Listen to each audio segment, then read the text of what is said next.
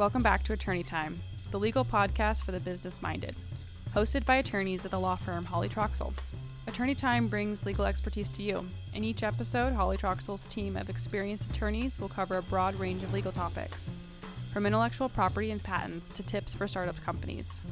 In this episode of Attorney Time, we are joined by Hawley Troxell attorneys Brad Frazer and Steve Frinsko. Brad Frazer is a partner with Hawley Troxell and chairs the firm's Internet and Intellectual Property Practice Group. In addition to emphasizing and focusing on all facets of Internet law, intellectual property law, and information technology law, he also helps clients with related transactional work and litigation. Brad is a published novelist, and he has written extensively for national legal publications and law blogs. He's also a frequent speaker on internet, intellectual property, and computer law topics, and is a regular guest lecturer at Boise State University on those subjects. Steve Frinsko is a partner with Hawley Troxell and a transactional attorney in the firm's business and real estate law practice groups. His practice focuses on all aspects of business and real estate law, including mergers and acquisitions, corporate compliance, entity formation and governance, commercial transactions, intellectual property, licensing, antitrust compliance, and insurance. His mergers and acquisitions experience includes transactions involving both public and private companies, and his current client base covers the gamut, from startups to long established national companies. Hello and welcome to the Hawley Troxell podcast, where we hope to discuss all things of interest to you in the legal realm and maybe a few non legal things as well. My name is Brad Frazer. I'm a partner in the Boise office of Hawley Troxell. I'm here with my law partner, Steve Frinsko, who also offices in the Boise office. Steve and I actually sit right next to one another. And that works well for the podcast because I know how Steve works, he knows how I work. And we work a lot together on legal projects, particularly those that affect startups. Steve has a very, very expansive corporate practice and works with Fortune 500, Fortune 100, Fortune 10 companies. But he also helps me with my startup clients. I principally practice intellectual property law. And so I have a lot of clients who call me and ask questions about trademarks, and I have an idea what do I do next? My first stop is usually Steve's office because he knows how to advise these startup clients with corporate fundamentals and Steve and I work from the premise that most of these little startups want to become big companies and want to either go get money or maybe have an exit in a few years. And I've learned over the years, Steve is just really, really superior at helping startups get started with those things. And so, Steve, as we talk together this morning or this afternoon or whatever time people are listening about corporate and IP issues, you and I have discussed some of the main things, some of the principal topics that you see come across your desk as startups are seeking initial legal advice. So, Steve, I mean, tell me in your experience, you know, when I come over to your office and say, "Hey, Steve, I have a new startup client," what's the first thing that comes to your mind in terms of uh, what a startup should do once they have that initial idea? What, what's the best corporate thing to do? Do they go get a DBA? I, what do they? Go form a Delaware corporation? What's your, usually your initial advice? Sure. Um, well, uh, it, it, depends is the lawyer answer, but but it, but it really does. Um, although I think fundamentally the, the, the the biggest thing that you and I always tell them is, look, you know, you're the inventor, you have great ideas, and you need to protect yourself and your ideas. So you need to go form some kind of an entity. And you know, for most people, uh, right out of the blocks, um, we, we I tend to push them in, not push them, tell them they should just form an LLC, a limited liability company, um, and if they're in Idaho, an Idaho limited liability company, um, because that's where they are. Uh, LLCs give you all the liability shield that you would get with any other kind of entity, so that um, you know people who might want to come after you, they're limited to going after the entity and not the founder's personal home or property or whatever. So there's that protection. Um, and, and, LLCs are, are, are, very simple, relatively simple entities to manage. There's not a lot of statutory formalities you have to um, follow every year to uh, to maintain the liability shield. Um, so, so, that's kind of the biggest thing. Uh, if if the company is a little more um, maybe a little more established, um, oh, well, one more thing about LLCs too. They're also primarily contractual agreements among the members. So there's a lot of flexibility in how the members can structure their relationships. Um, you know, both in how they're going to run the business, but also in how they're going to split all the money they make. Hopefully, now there's some limits on that from a tax perspective, but but there's a lot of flexibility in, in that in that structure. And, and I've been involved with a bunch of different LLCs and startups and and whatnot, and I would say everyone is different, but but everyone has unique aspects. Thanks, Steve. So it sounds like from your comment that there are two principal kinds of entities that a startup could form: an LLC, limited liability company, and a corporation. It sounds like you're recommending, in most cases, an LLC. Are there times where you recommend the formation of a corporation right out of the blocks? Yeah, um, I, think I think I would do that if um, in, in short order, and I don't know if a short order is six months, a year, two years, whatever it is, probably within a year. Um, the, the, the company wanted to go raise um, uh, institutional money or venture capital money or some sort of seed money. Um, uh, or if the founders say, look, I have a team of people and I want to reward them for their service um, by granting them a share of the company in equity in, in those cases, I would I would uh, say, okay, well, a corporation is is generally a better structure for for doing that for either one of those things. Um, um, especially in the employee equity side, it makes it you can do it with an LLC, but it's a lot more complicated. And um, for venture money, they're always I shouldn't say always more often than not they're going to want a corporate corporation rather than an LLC structure. You know, we'll come back, Steve, to talk more about money because that's always a favorite topic of startups right. and, their, and, their, CEOs. Yeah. But um, what is the best state? This is a leading question. What is the yeah. best state to form your entity in, Steve? um, you know, best is a relative term. Um, and you and I have had this discussion, and, and, and I think I think Idaho is a great state to form your entity in. Um, but a lot of, in fact, I'm dealing with this, not dealing with, I'm helping a client through this process right now. Um, an Idaho entity that is in the middle of uh, uh, its first real money fundraising round. And, and part of the, the deal terms were that this company, Idaho company, needed to convert to be a Delaware corporation.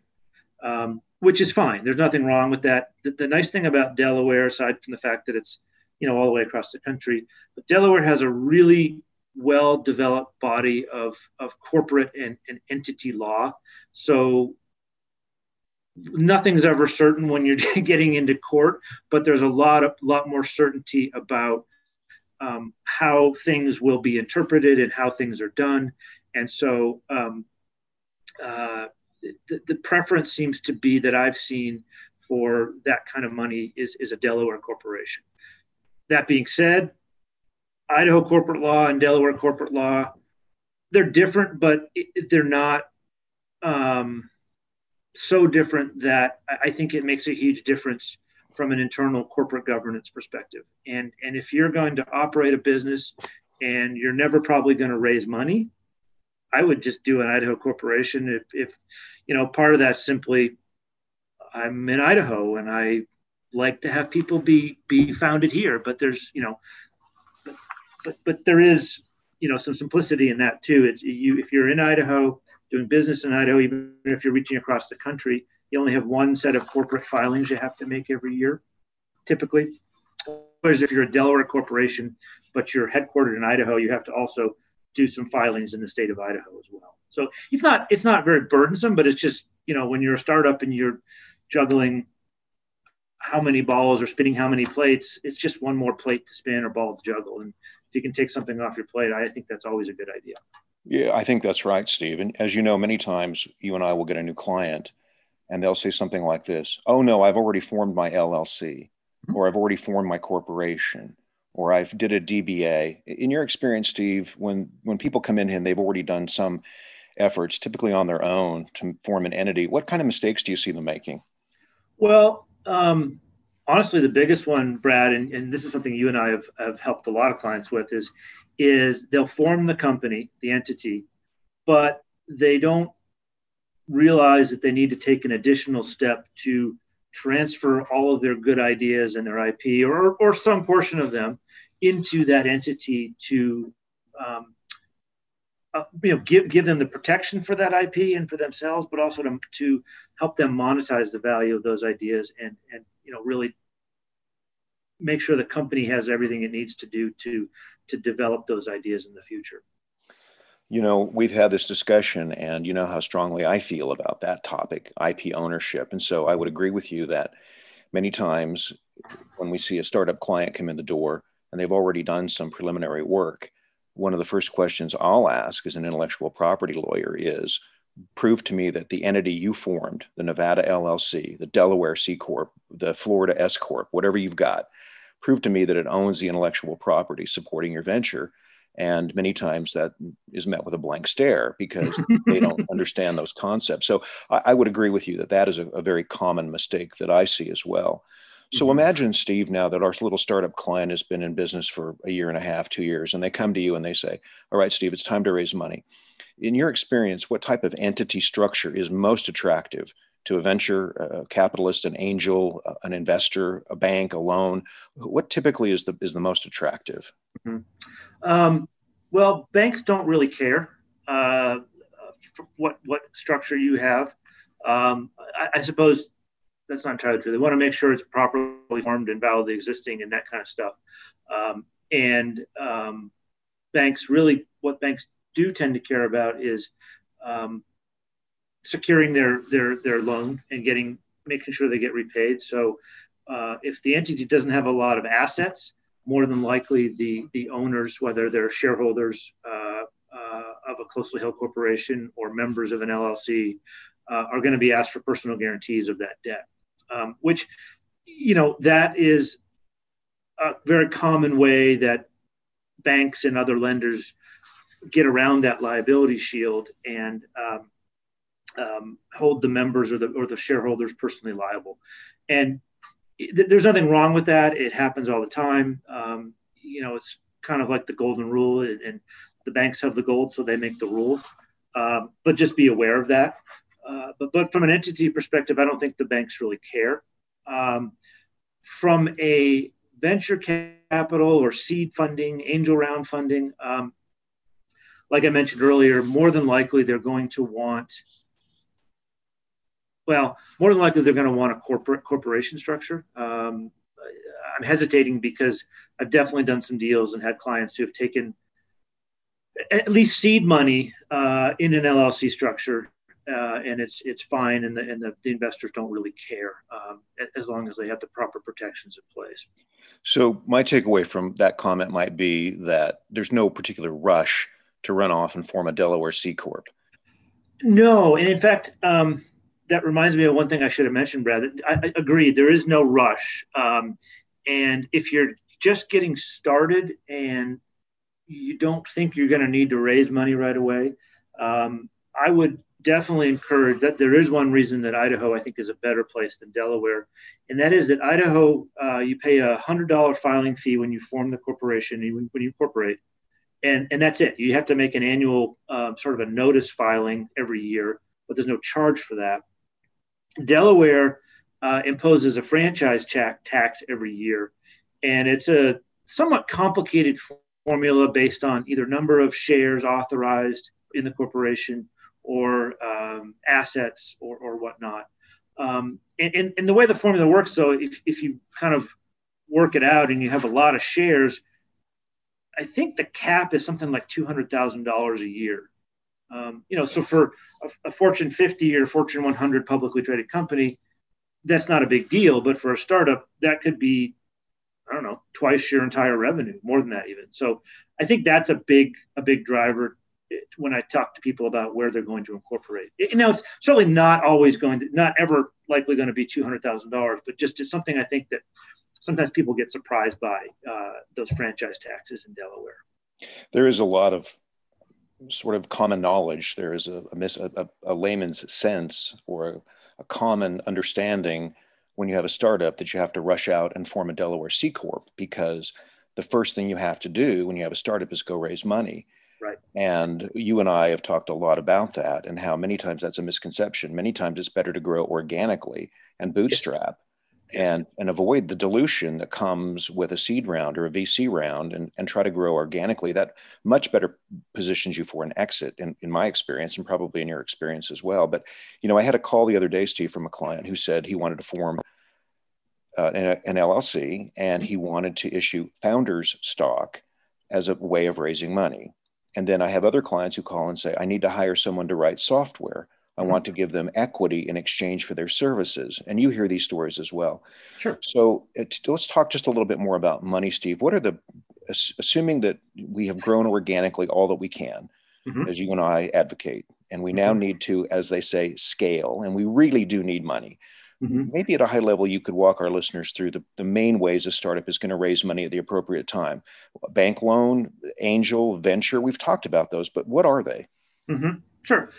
Well, bank loan is uh, kind of the easy one. Um, it's tr- traditional. You go to a bank and you ask the bank to lend you some money to fund your um, your uh, your venture, and and that's in some ways I think that's a very good way to do it if if you can afford to do it or if the structure works because um, you yes you have a debt to the bank and it's a hundred thousand dollars or a million dollars or whatever the debt is but you still you as the founder assuming you're the sole founder you still have 100% of the equity in the company.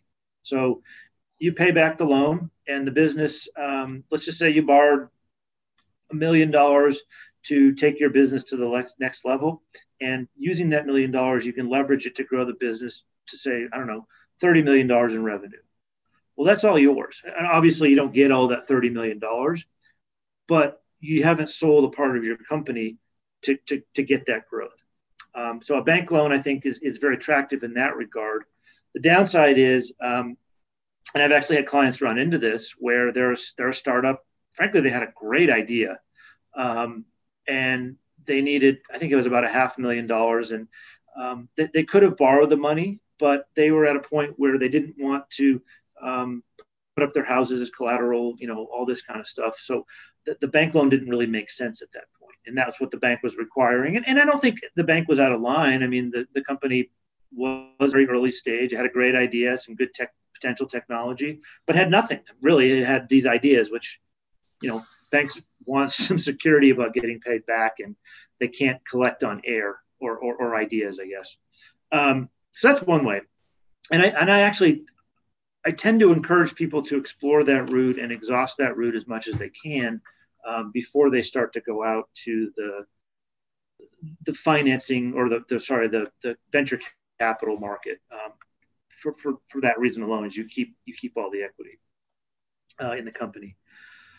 Um, but the venture capital or the seed or the angel they're all sort of um, variations on a theme and, and what they are is um, you have people who have pools of money that want to invest it in your company in exchange for some some share of, of the company's equity, so the stock or the or the LLC membership interest. Um, and that is a is a you know is a very viable way to to grow the business um, and, and, generate or, or, or, gain that capital to take it from you know maybe you need capital to not so much turn the idea into a commercial product but you've like you said you've grown it to a level and you could probably continue to have organic incremental growth. But if you took a million dollars or whatever it is in in, in um, uh, venture money, you could grow it to I don't know three or four or five times what it is today, maybe in a year versus the three or four years it would take you to do it organically. Um, That's a great description, Steve. Thanks. So yeah. tell our tell our listeners what what in your experience what does the perfect investment target look like? Imagine that you are hired to do due diligence on a company, an angel or a VC or an equity fund or someone has hired Steve Frinsko to do eh, to do due diligence on a target for for an investment, a million dollar round of some kind. I know what I look for as an IP lawyer, and we can talk about that. But, yeah. but what do you look for in terms of best structure, uh, best formation. Tell me what you think a, uh, a VC or an angel is going to look for when you're doing due diligence on them for an investment. Sure. Um, I think one of the, I mean, it, it, depends a little bit on the industry, but but I, but I think one of the things that people look for is um, revenue stream and, and and you know a good revenue stream and a supportable revenue stream. Uh, although I don't know that that's always a requirement, um, but but it certainly helps. I mean, if you're already making money, um, that that's a good sign for the investor because they know there's a um, a better chance that they'll get get a return on their money. Uh, but but I think another thing too, and probably you tell me, but I would I would almost say that uh, this is equally, if not more important than revenue, but is is the team uh, of people or, or the founder or whoever's involved that that are that are going to be operating the business after the investment. Um, in fact, I had a I'm working on a, I mentioned the deal I'm working on right now with the Series A round, and I happened to be talking to one of the earlier investors about why why he invested in the company, and he said, "Look, I invested because this person in this particular role is one of the best people I've ever seen, and this is a guy that had really deep experience in that particular field. Uh, so, so that to him was critically important uh, because this particular person was um, probably one of the key players in developing the company's company's uh, uh technology. Mm-hmm. So that I think people probably people are, are, are, even more important than revenues, but but but those two things are probably the biggest things that I think investors look for, uh, at least at a initial level. That's very interesting. Talk. Let's talk a little bit more about some of the organizational issues that a startup client will confront.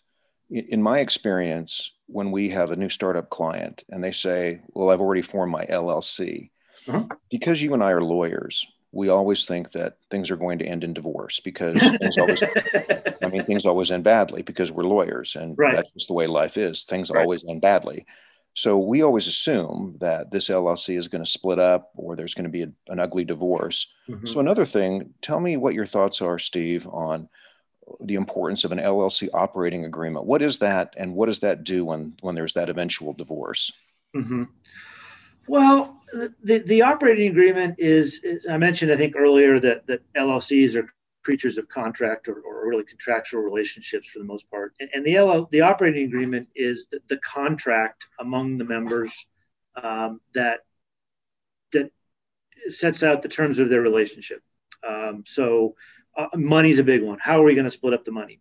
Um, uh, and that's that's actually in some ways the easiest thing in, in a lot of cases because it's it's typically split. Um, you know, if you have 51% and I have 49%, that's how we split the money. You get 51 and I get 49. And, and by the way, that I mean, everybody thinks in terms of profits and we're going to make all this money, but but that also applies to losses. So um, in an LLC, they're, they're shared, everything's shared equally like that. Um, sometimes you see some other structures where I, have done some structures for clients where um, you know they, they were trying to get some some investors in and make them comfortable. And we we did a, a deal where the investors um, got a pri- priority return of their money. So so basically they got a bigger chunk. So if they had so just say the split was 50 50 uh, between the founder and the investor the the deal was that the investor would get something like 80% of profits until um, you know his initial investment was paid back and then it would go back to a 50-50 split. Um, so there's things like that. The other thing you, you see a lot is is describing how how we're going to get into it. You know how are we going to add new members? What what does it take? Um, you know typically these are closely held companies so uh, it's not like buying shares on the new york stock exchange. You really don't care who the other shareholders are uh, because you never probably ever see them. Uh, here you're dealing with these people every day. And and so you want to have some boundaries and some limits on who can come in and and, and, how. And and effectively in some ways it's it's a veto right for um, no not always a veto right but something close to a veto right uh, for the, the remaining person. Uh, and then there's things on what can you do to transfer your shares or your, your interests? Who, who, who can how do you transfer them? What what are the restrictions? Um, oftentimes you see a, a, right for the other member or the company to buy those those interests before they get sold on the on the sort of the open market. Um, other things have to do with uh, how are we going to run the business? Who's going to make the decisions for the company on a day to day basis? And, and oftentimes, it, gets a little bit academic when you only have one person, but oftentimes there's a there's a manager who's tasked with running the day to day operations of the company and making those decisions about you know are we going to have Pepsi or Coke in the soda machine, or are we going to have you know Starbucks or Pete's in the coffee machine, um, those kinds of things and, and really dealing with the business running issues. And oftentimes you'll see the members reserve some power to vote on big things, like, for example, um, are we going to license our patent to somebody else to manufacture for us? Are we going to sell mm-hmm. the company? Are we going to do these kinds of things? Right. So there's a lot of different things you can do, and, that, and that's the great thing about uh, an LLC is, with very very few exceptions, there there's not many things that are that you can't, you know, negotiate. Well, what happens if you don't have an operating agreement? How's how is the divorce governed, Steve? If the LLC has been around for a few years and they sure. don't have an operating agreement, what happens here in Idaho? Well, the the you do actually you do have an operating agreement, um, and that's in, that's created for you by the Idaho LLC Act. Um, so, but but which is fine, and, in a lot of cases it works well. Um, but some of the terms in the LLC Act don't necessarily track with um, with with what the members might think um, or might, might how they might view the relationship should be and, and really actually getting out of it um, isn't isn't that big of a deal uh, although um, the, the default is is a member is not allowed to withdraw unilaterally from an LLC. So so if if the other member or members don't agree, and you don't have an operating agreement that defines how that that can happen, you're in the you're in the business until um, until uh, everybody agrees to you for you to get out. Um, and I'm actually just rethinking that. Uh, I think I'm correct about that. But but anyway, so there's that. Uh, other things you might see. Um, the default in in the LLC Act is that voting is uh, a head count. So one head, one vote um, which if you own say 75% of the membership interest because you put up 75% of the money you might not want to have equal voting rights with someone who only put up 25% of the money you might want to be able to vote your entire 75% right um, right that's that t- to me that's the biggest that is one of the biggest um, things that I, I, think people that we we advise people to change uh, the, sort of from the default default provisions in the code. So in that case, maybe you could get out if you voted 75%. So it sounds like it might be better in most cases to have an actual negotiated written operating agreement for your LLC as opposed to relying on the default provisions. Absolutely. The whole code. Yeah. yeah. So, and, and, and, actually just to, to follow that up, if you're gonna if you're going to go to a bank and get a bank account or you're going to um, you're going to raise money from an outside uh, investor, mm-hmm you're going to have to have one. And, and, and I don't know that they would necessarily say pass because you haven't written, gotten a written operating agreement before they invest, but I guarantee you before they write a check, you will have negotiated an operating agreement with those investors.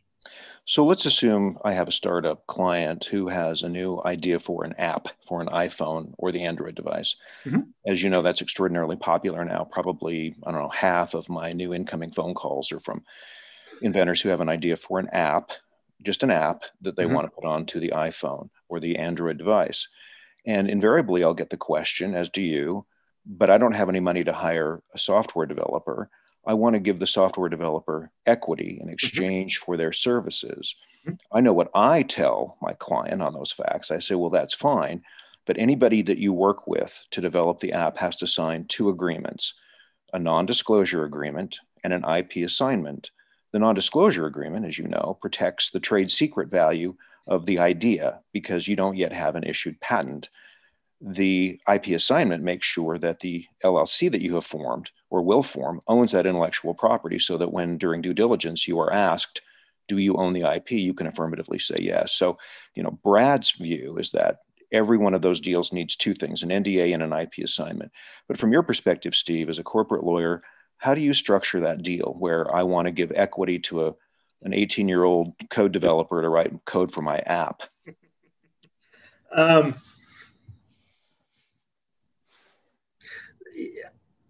that's an interesting question, um, and and you know, there's a lot of answers to it. I, I think my, my first reaction, to be to be perfectly blunt, is why, why why do you want to do that, and um, and you, know, and, and kind of talk through. I do, and I probably you do this too. I'm sure is, is talk through the numbers a little bit with with the the client and say, look, I don't know, what are you going to pay this person ultimately five thousand dollars. I don't know what the what the, what the numbers are, but if let's just say it's five thousand um, dollars. Okay, that works, but you don't have any cash, so we're going to do it with equity. How much of your company are you willing to give away for five thousand um, dollars? And and not just today. I think people need to think about, you know, today five thousand dollars. Okay, five percent, big deal, whatever, or, or whatever the numbers are but but you kind of multiply that out down the road and and as the company continues to grow in value as you hope it will well 5% for $5000 when the company's worth 50 million on an exit uh, you know maybe that's worth it i don't know but just that's just i think the thing that people people don't always think about is is that longer term um, you know it's sort of robbing peter to pay paul uh, today to get the and, and I get it. Look, I mean, you you want to get the idea out there because if you don't, there's no company. But I think those are things that people need to think about. And, and there's no again, there's no there's nothing wrong with doing it this way. Um, just that I think people sometimes forget about those numbers um, and forget to think a little bit longer term. Um, so that's that's the one thing that I think about. The other thing is is you can certainly do it, but when you start issuing in any way, whether it's you know for in exchange for services or for uh, to raise money, you run into the the securities. There's a bunch of securities laws that that uh, govern what you can do with um, uh, equity, and you know you probably heard this. The, the, we, you and I've talked about this. I think the, the the story. I have an orange grove to sell you in Florida, right?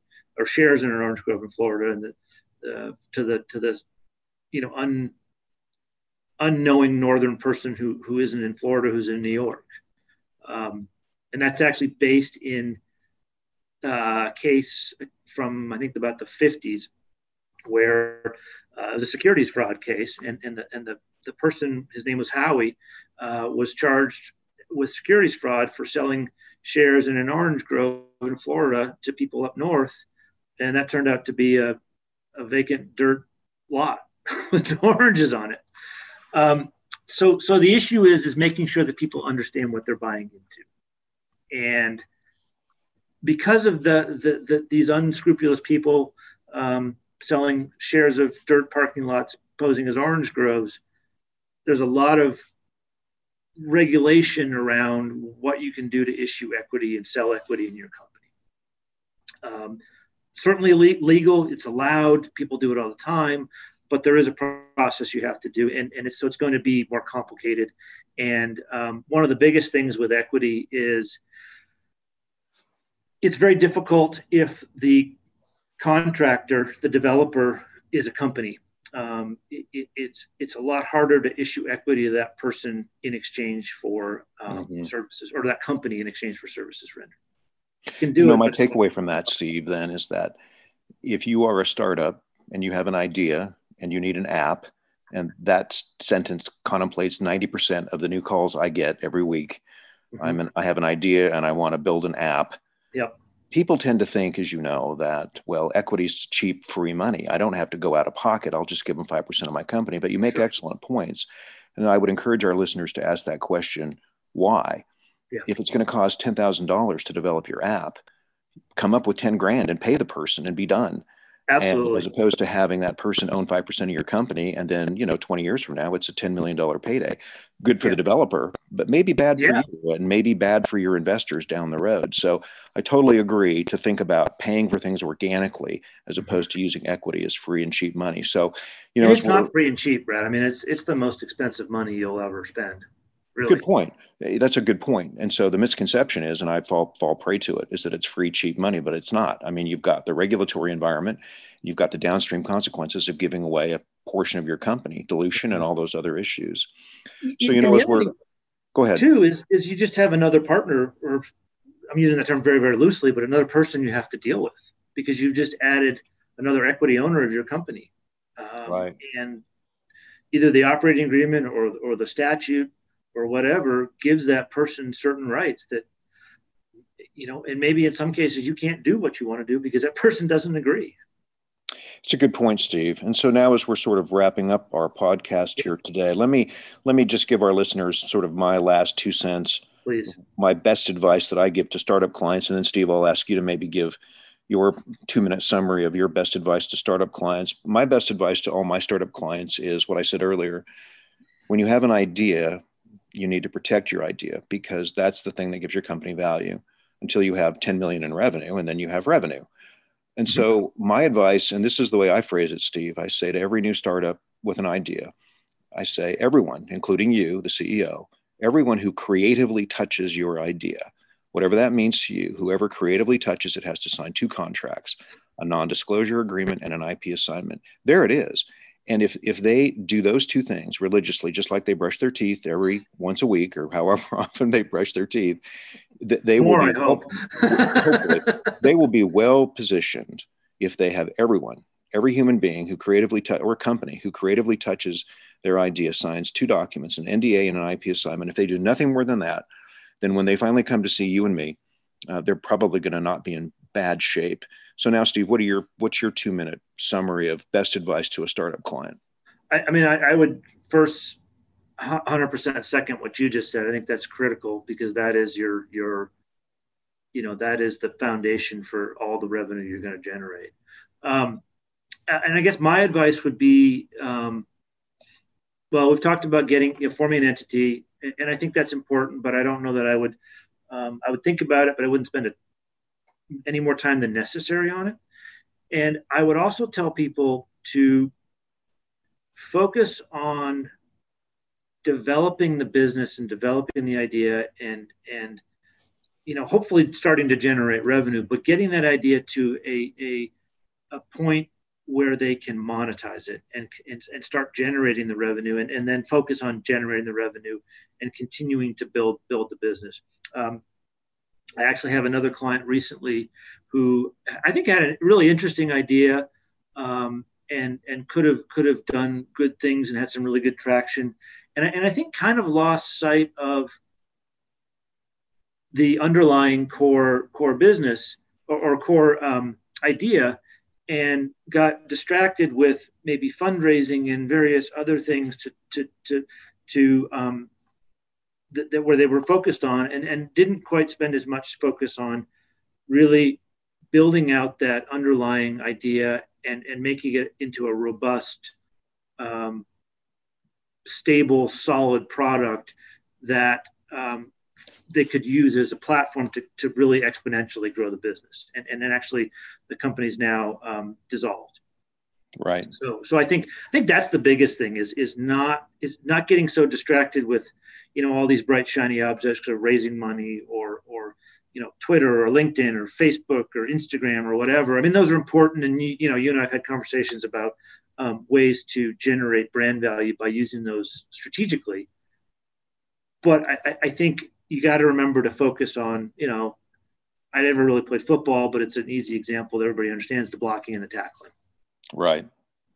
Right. Well those are great points steve. Thanks for that great summary well, we would invite our listeners, if any of our conversation today has generated any questions, please reach out to Steve Frinsko, my law partner who practices corporate law. My name is Brad Frazer. We'd be happy to follow up with you on any questions generated by our podcast today. So, on behalf of the wise and eminently talented Steve Frinsko, the other lawyers at Hawley Troxell, and me, Brad Frazer, thanks so much for listening. Thanks, everybody, and thanks, Brad. Thank you for tuning into this episode of Attorney Time. We will be back next month with another episode from Hawley Troxell's team of experienced attorneys. And join us in two weeks for the start of Phil Mackay's series on patent law.